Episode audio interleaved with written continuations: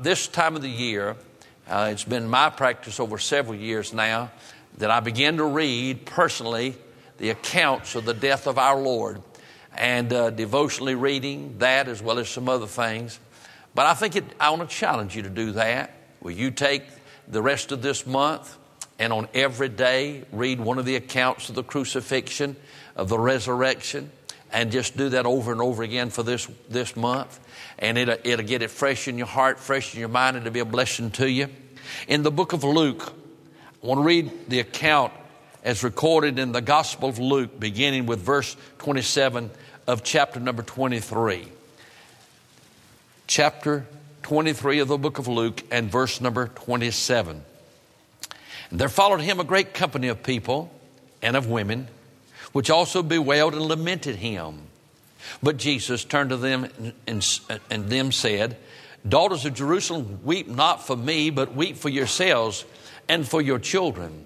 For behold, the days are coming in the which ye shall say, Blessed are they, or the barren, and the womb that never bare, and the paps that never gave suck. Then shall they begin to say to the mountains, Fall on us, and to the hills, cover us. For if they do these things in a green tree, what shall be done in the, uh, in the dry? And there were also two other malefactors led with him to be put to death. And when they were come to the place which is called Calvary, there they crucified him, and the malefactors, one on the right and the other on the left. Then said Jesus, Father, forgive them, for they know not what they do. And they parted his raiment and cast lots. And the people stood beholding, and the rulers also with them derided him, saying, He saved others, let him save himself, if he be the Christ, and the, the chosen of God. And the soldiers also mocked him, coming to him and offering him vinegar, and saying, If thou be the king of the Jews, save thyself. And a superscription also was written over him in letters of Greek and of Latin and Hebrew This is the king of the Jews. And one of the malefactors which were hanged railed on him, saying, If thou be Christ, save thyself and us. But the other answered, rebuked him, saying, Dost not thou fear God? seeing thou art in the same condemnation, and we indeed justly, for we receive the due reward of our deeds. But this man hath done nothing amiss. And he said unto Jesus, Lord, remember me when thou comest to thy kingdom. And Jesus said unto him, Verily I say unto thee, today thou shalt be with me in paradise. And it was about the sixth hour, and there was darkness over all the earth until the ninth hour and the sun was darkened, and the veil of the temple was rent in the midst. And when Jesus had cried with a loud voice, he said, Father, into thy hands I commend my spirit. And having said thus, he gave up the ghost. And when the centurion saw what was done, he glorified God, saying, Certainly this was a righteous man. Will you bow with me for prayer? Heavenly Father, I want to thank you for the blessed privilege of being here. Now, Father, in the strong name of Jesus, I plead the blood over this place. Our Father, in this pre- in my presence in this building this morning and in your presence and in the vast radio audience and those who join us by means of internet, there are hundreds and maybe thousands of people, our Father, who never have trusted Jesus Christ as Savior and Lord. And I pray, God, this morning that God the Holy Spirit would deal with hearts. Our Father, it's not by might nor by power, by your Spirit. And I pray, God, the Holy Spirit right now will deal with hearts, and God, by your grace, you draw them. And Father, I pray in Jesus' name this morning, some man, woman, boy, or girl would come to know the full joy of having sins forgiven and heaven is their home. I pray, God, for your anointing. Speak to hearts now, and I'll thank and praise you. In Jesus' name, amen. The pivotal point of all of history is Calvary. It's the place where God came and gave his son. I want to remind you again, I mentioned this, I think, on last Sunday evening or maybe on Wednesday night, as I was going through preaching on favorite Bible verses, and we came to the favorite of all of the folk here at Benson Grove and literally around the world. And it's John 3:16, for God so loved the world that he gave his only begotten son, that whoso believed in him should not perish but have everlasting life. And for the first time in all of my time, I know that that passage of scripture was spoken to Nicodemus by Jesus. He's, he's talking with a ruler of the Jews. And he gave that great verse. But for the first time, God began to deal with my heart about the reality of what that meant. And that Jesus was speaking to Nicodemus. And it was when he said to Nicodemus, God so loved the world that he gave his only begotten Son, that whoso believes in him shall not perish, but have everlasting life. He, of course, was referring to himself. But in God's omniscience, in the Lord Jesus Christ being incarnate in human flesh, he understood that he was slain before the foundation of the world. And thus, in that verse, is the past tense form of that verb, gave. He'd already given him. Before he appeared in flesh, before he came in Bethlehem, before he ever did a miracle, before he ever healed a lame limb, before he ever bore the cross to Calvary, before he ever was nailed to that cross and suffered and bled and died, God in eternity had already given his son. And Jesus Christ knew exactly what it meant when he said, God so loved the world that he gave. That word gave in the Hebrew text or in the Greek text, Aramaic, that Jesus spoke in, has more of a meaning than just simply to give somebody a gift. It is a, it's a term that refers to sacrifice. It is a sacrificial gift. It's, it, you know, if, if I gave you just some little token, that'd be one thing. But if I sold my home and all that we have and gave you everything I have, that's what that word means. It means that God gave him very, his very self when Abraham was up on that mountain, he was going to offer Isaac, and Isaac looked around and he saw everything except the lamb. God, Abraham said to his son this God Himself shall provide a lamb. God Himself. And so God gave him his, his own lamb. And that's what it means. It means that He gave as a sacrificial offering His Son. And Jesus was standing in the present Nicodemus saying, Nicodemus, you can go to heaven because God gave me, I'm going to suffer and bleed and die for you. I'm going to die. And here's the account of that actual taking place at Calvary. Thank the Lord for that. As you look at the, the scenes prior to that arrival of the arrival to Calvary, look, look at the listing of people that are there. Look back in verse number 27, and it said, There followed him a great crowd, a great company of people. And every time in, in all of history, in, the, in regard to Christ and, and the cross and the death and burial and resurrection of our Lord, there's always been a curious crowd. There are those who simply follow as part of the company, a crowd. There are people in this building this morning who did not come with any real intent of having an encounter with God. It's just a matter of routine. They just came out of curiosity. There are people around the, the world who have gathered around the cause of Christ or the thought, thought, the Bible itself, and they're just a curious crowd. They don't have any invested interest in it. They don't have any intent to respond to it. It's just another thing, just like studying about Plato or some other, some other uh, famous person or, or some other philosophy. It's just a group of people who are part of the crowd. Now, I wonder this morning if you're just part of the crowd, part of the company. Then there were a group of women who followed behind and they were lamenting and weeping and wailing. Now, you understand that in that society, there were people who did that as, as a means of living. They were professional criers. They would go, if you, you'd rent some mourners If you had a, a family, you'd, you would have folk to come and you, you, you pay them to cry over your loved one.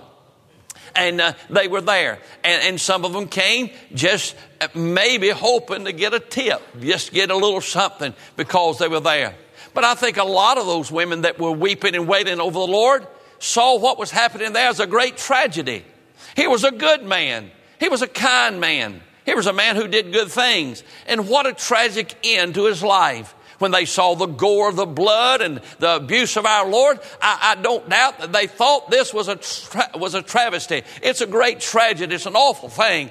And they were just moved emotionally by it.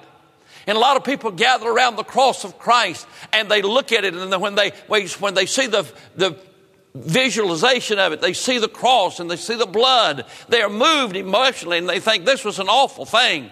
And they're stirred emotionally but they never respond in belief. And many of you, my dear friend, it comes to this time of the year and you think about the cross and you, you're kind of moved by the, by the music and by the singing and by the, the sights and sounds of Calvary. But it's an emotional thing to you. You never responded in simple faith. And then if you follow a little further, as the Lord, of course, He rebukes them, but then it goes on and it says down in verse 33, and when they had come to the place which is called Calvary, there they crucified Him. There were those who simply out of routine and out of responsibility crucified the Lord. I don't know that they had any vindictiveness in them. I don't know if they had any real hatred for Christ. It was their job. They were there just because it was sense of duty. That's why they were involved. I don't think they maliciously drug him out, although they did abuse him, and some of them, I'm sure, took some sort of fiendish pride in mutilating his body. And maybe some, of course, did hate him because of they saw him as a rebel against Rome, and they were they were citizens of Rome and soldiers of Rome. But many of them just went through the routine. No telling how many people they'd crucified. No, many time, uh, uh, no telling how many times they'd driven nails in somebody's hands and feet. No telling. On that particular day, we we said they did at least three. Could have been more. Could, and they did it every day, perhaps. It was just routine. And many people gather around Christ and gather around the cross and come to the house of God. It's just routine. If there's, there's no real draw to the things of God. There's, there's no gleaning or getting a great blessing from being around Christ. It's just a routine. Come in and out, much like going somewhere out to eat or going to some other entertainment. And, and it's just kind of a, you know, just a routine type thing. And then there's a group here, not only those who crucified him, but if you'll notice in verse 34, it says this. And Jesus said, And Father, forgive them, for they know not what they do. And they parted his raiment and they cast lots. And there were there those who, out of the scenes of Calvary, had no interest in his shed blood, had no interest in his giving his life as a sacrifice, but they were there just to get a little bit of material blessing. They, they were going to take his garments, try to make a little money. They were going to gamble over that. And there are a lot of people who flock to religion and flock to Christ and, and follow around just because they might get a little something out of it. They think maybe there's some little benefit to it. I, I, you, I, we want to help people. We try to help everybody we can. But you'd be surprised how many phone calls we get, how many visits we get for people who need help. They need money, they need this, they need that, they need the other. And always, invariably, I ask them, Are you an active member of a church somewhere? Well, no, we hadn't found one we like yet. And uh, we're not involved. Or we were used to go way over yonder, we don't go anymore. We tried to find somewhere, but this might be where we would come, you know. And there, there's still that crowd around. Those who gamble at the foot of the cross. Those who want just some sort of little trinket or some little financial gain because of their proximity to the cross. They thought maybe by hanging around they, they could get a little something out of it. Look at verse number 35. And the people stood beholding. And they were just some onlookers. They were just some people who just stand around looking. You know, it's just kind of like, you know, if you have a fire engine goes by, or if, you, if, if there's, there's somebody stopped on the side of the road and there's a police car there, just onlookers. They were a crowd who just, you know, because of the crowd, wonder why all these people are here. There are people out riding up down the road and they wonder why all your cars out in the parking lot. I wonder what's going on. And some, on some occasions, they may come just as a sightseer, just, just kind of onlookers and looking. They, they not, didn't come to receive Christ. They didn't come to worship Him. They were just onlookers. Look at a little further, if you will, verse 35. And it says this, as not only the people stood behold, but the rulers also uh, with them derided him, saying, He saved others, let him save himself. The Hebrew word for, for to deride mean, means that they laughed at him with contempt. And there's some who see Christ and they see what we call what they call religion with contempt and they laugh. They mock Christ. They mock the cross. They mock the blood. They make fun of you. Oh, they're, they're, they're too sophisticated maybe to, to, say that to your face.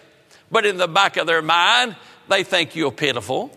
They think you're, you're, you're mentally deficient. They think you've got some sort of, you know, problem. And they sure Dr. Phil could straighten you out. And they'll laugh at you. They'll deride you.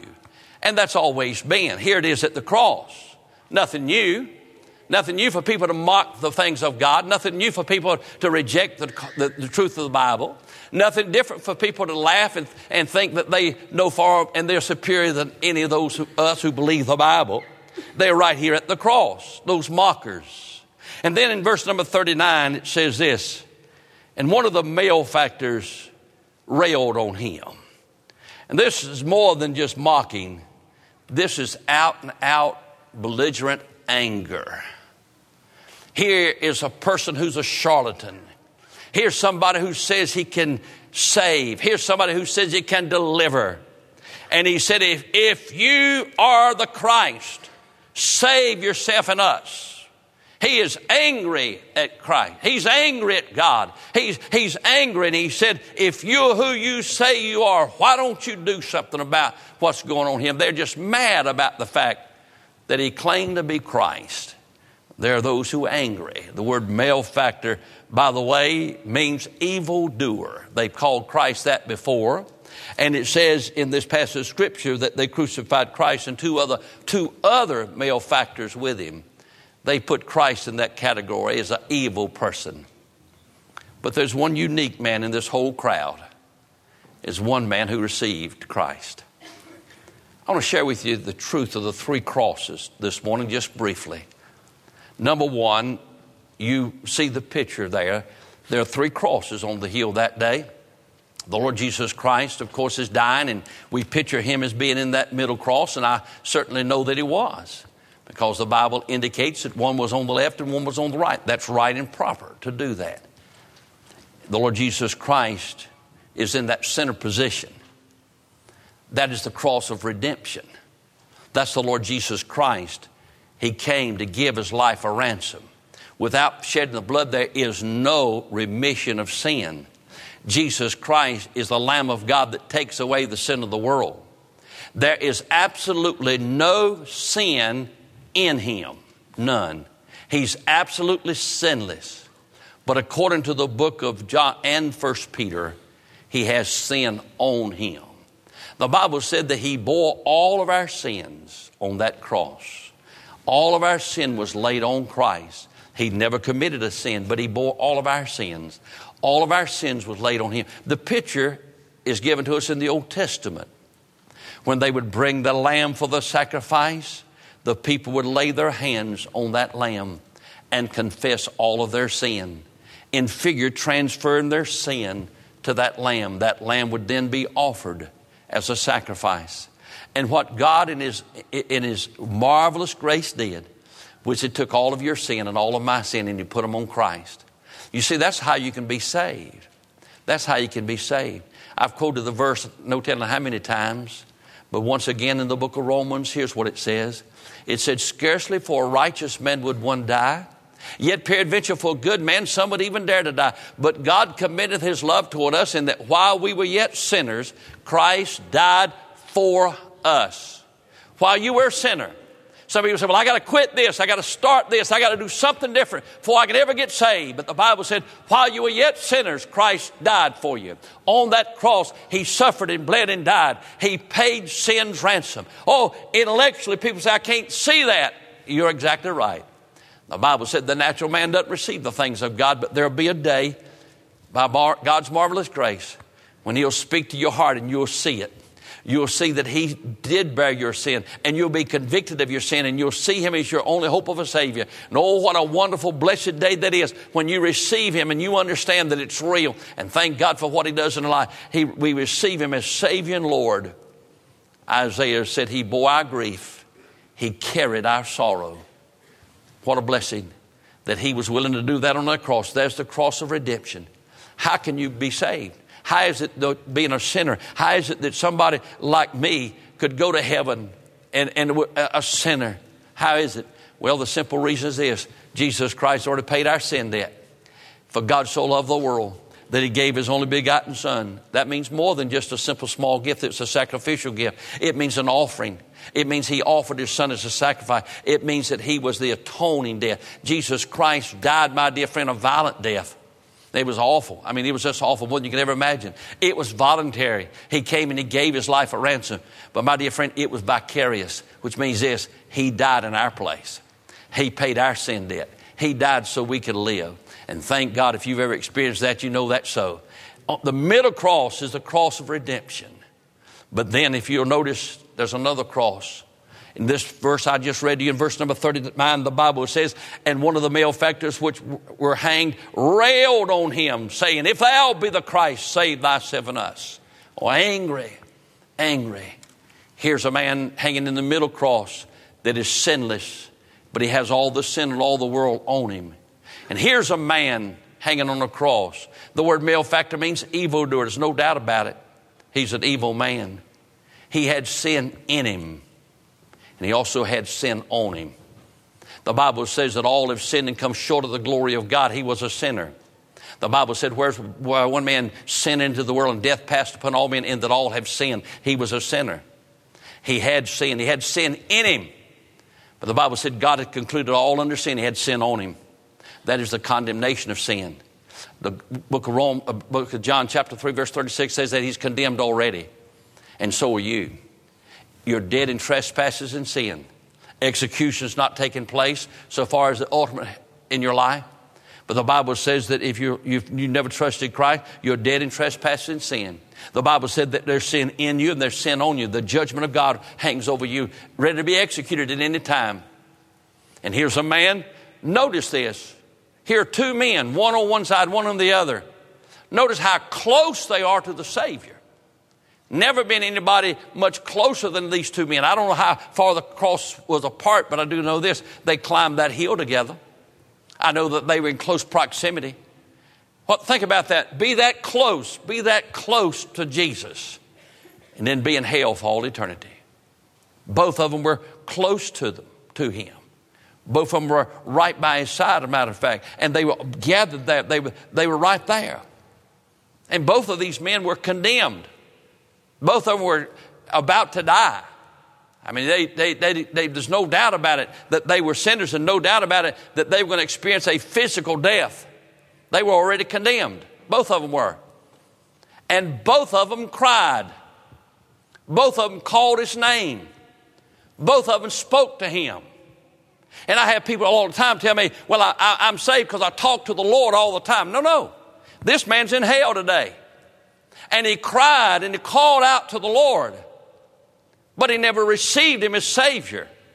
And you can pray, and you can pray for mama, and pray for your baby, and pray for everybody else. But if you've never called out to him to in belief and trust him as your Savior, you're lost this morning. Here's the, here's the cross, not up for redemption, but of rejection. He rejected Christ. You say, Brother Billy, he, he railed on him, he called to him, and he pleaded if he was the Christ to save himself and save that, he wanted physical saving. Many of you pray for physical healing. Many of you pray about financial needs. You pray about a lot of things. I had the privilege a few weeks ago to share Christ with a trucker.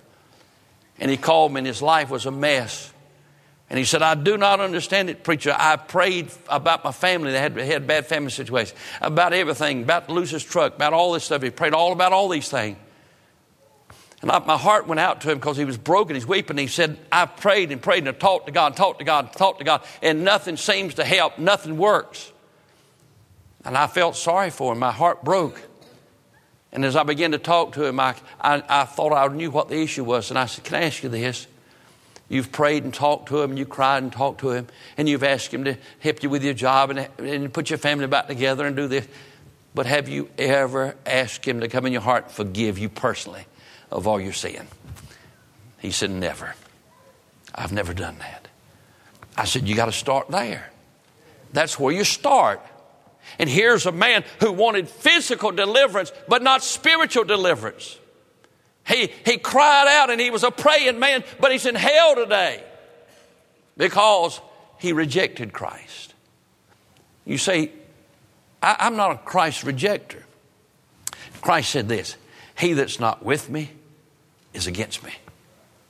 And you either receive him or you reject him. And if you've never received him, you in fact are rejecting him right now. Can I remind you of what it says in the book of Joel? Multitudes, multitudes in the valley of decision. The day of the Lord is near in the valley of decision. And can I say something? I am convinced that the day of judgment is close in America and the day of his coming is soon. Multitudes, multitudes. And in the sound of my voice in the radio audience and in this building, there may be hundreds or thousands of people who are kind of just vacillating, just back and forth. I want to trust him. I don't want to trust him. I want to be saved. I don't want to be saved. Is it real? Is it not real? And you're just kind of in that valid decision. You know what happens when Jesus comes? Too late. Too late. Oh, that sad verse in the Old Testament. Summer's ended, the harvest is past, and we are not saved. What a tragedy to see the door of the ark close and to beat and to cry and to beg to get in, but God shut the door. God's getting ready to shut the door, friends. You have a space now to repent and to believe on the Lord. He's not willing that any should perish. He wants you to be saved. But my dear friend, his spirit will not always strive with man in that he's flesh. Rejection.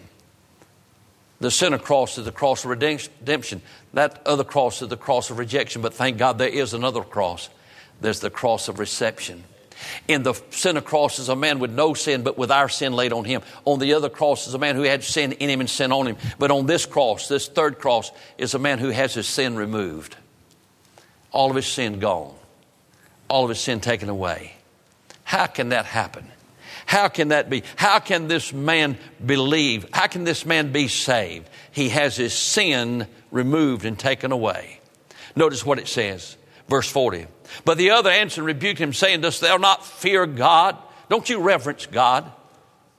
Seeing thou art in the same condemnation, and we justly, for we receive the due reward of our deeds. But this man had done nothing amiss. And he said unto Jesus, Lord, remember me when thou comest in thy kingdom. And Jesus said unto him, Verily I say unto thee, today thou shalt be with me in paradise. It's a wonderful picture of salvation. Do you know everybody ever got saved? Got saved just like that? He got saved by calling on the name of the Lord.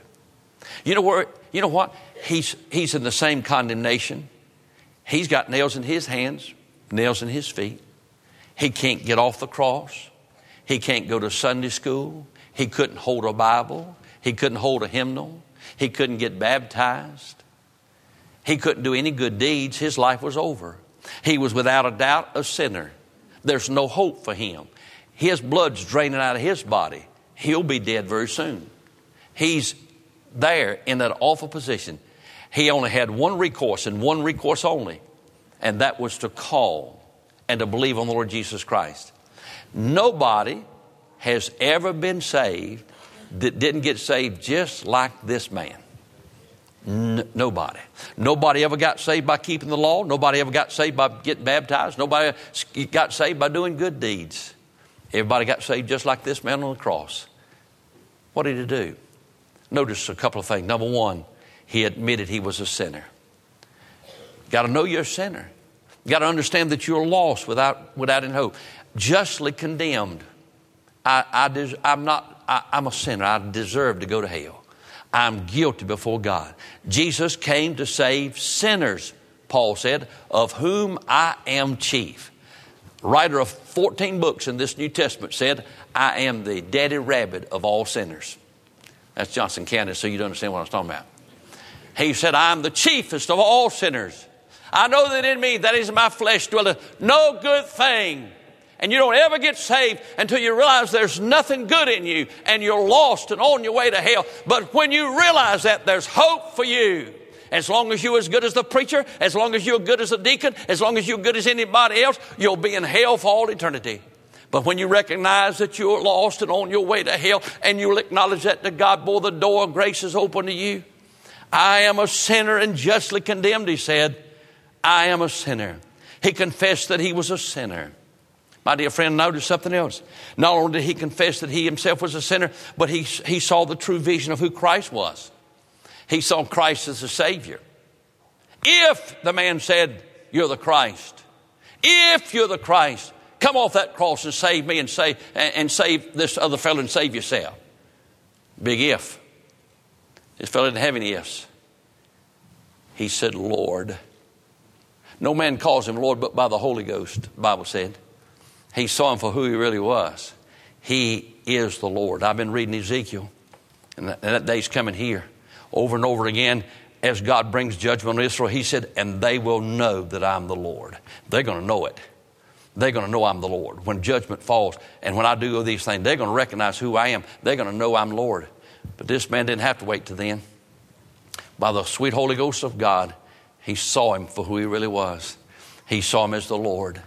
Oh, my dear friend, listen. He didn't see the crown of thorns, he saw the diadem upon his head. He didn't see him on a tree, he saw him on the throne. He didn't see him dying, he saw him victorious over death, hid in the grave. He didn't see him in defeat, but he saw him in victory. He didn't see him as a man who'd lost all of his followers, but he saw him as King of Kings and Lord of Lords and King of a kingdom. He saw him as Savior. He saw him as that. But that's not enough.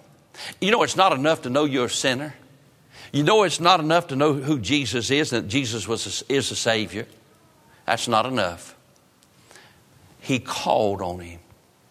And he said, Lord, remember me when thou comest to thy kingdom. I, I, you don't have to say it just that way. But he's saying, Lord, know me. I want to know you and I want you to know me. The Bible said, listen, Jesus knows his sheep. He knows who they are. He knows them. And he said to that other crowd, Depart from me, I never knew you. And he said, Lord, I want you to know me. I want to know you and I want you to know me. And he said, Lord, remember me. He received Jesus Christ as his Savior and Lord. He called out to him. He responded in definite faith. He exercised faith. For by grace are you saved through faith. And that not of yourselves, it's a gift of God. And by faith, he believed on the Lord Jesus Christ. Oh, my dear friend, you think about this. The Bible said the rich man who fared sumptuously every day, died, and in hell he lifted up his eyes, being in torment. That's an awful way to go to hell, isn't it? I mean, just sitting around one day being a fat cat, got, you know, got Cadillacs and got plenty of food and got a big house and got a mansions and got servants and, and just everything you met. And then all of a sudden you die and you plunge into hell and there's weeping and wailing and gnashing teeth and you've lost everything. That'd be an awful thing, wouldn't it? But how would it be to be hanging on a cross, looking into the face of the Son of God, and rail on him? And when life left your body, you plunged into hell for all eternity. You say, Brother Billy, that's an awful thing. No, I tell you what was awful. What was awful is when Jesus arrived. Here's a man who hung on a cross beside him, and he plunges in that place called the in that place of called paradise. It's where the lost people go, and on this side there was a great gulf, and on that side those who were saved. And that man plunged into hell, looked over, and all of a sudden the Lord Jesus Christ comes into that place. And in that place of darkness, now there's brilliant light.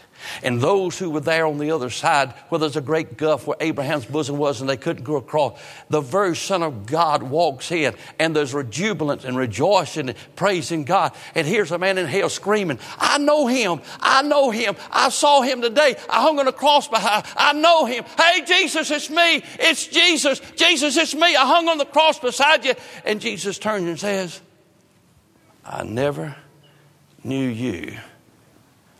And for all eternity, today, 2011, that man's in hell saying, I knew him. I saw him. I knew him. I died beside him. I know him. But he never trusted him. But on the other side, there's a man who all of his life was wicked. And in one brief moment, as the Holy Ghost of God, by His grace, allowed him to see Jesus, he said, Lord Jesus, come in my heart and save me. And when he died, he ended up in Abraham's bosom. And there was Abraham and Isaac and, and, and Moses and Elijah and all the royalty of the Old Testament. There was a man there who was taken, who, who had leprosy, and he's there healed. There's somebody else that he knew from that community. And now they're in, in this place of joy and rest and comforted. Oh, what a wonderful place it is. But as the Lord Jesus Christ comes and that eternal light shines in the bosom of Abraham, And there's Abraham and there's Moses and, and, and all of these people. And, and, and what this, this man who had lived such a wicked life, and in just one brief moment, he exercised faith and received Christ. It, in his mind, perhaps at that moment, he is just obscure from the crowd. And the Lord Jesus Christ points him out and calls him out from the crowd of Moses and Elijah. And he said, I kept my word. You're here by my blood and by my grace. Hallelujah. Can I tell you something? I want to thank the Lord that there was a day that I, a sinner, believed on the Lord Jesus Christ. And thank God, I know Him, but He knows me. Would you bow your head in prayer this morning with every head bowed, every eye closed? Three crosses there's a cross of redemption, there's a cross of rejection, and the cross of reception. One of those crosses represents you. The one in the middle could only be Christ, He's the only Savior. But you're either that man on the cross of rejection or that man on the cross of reception. Have you, by grace, through faith, believed on the Lord Jesus Christ?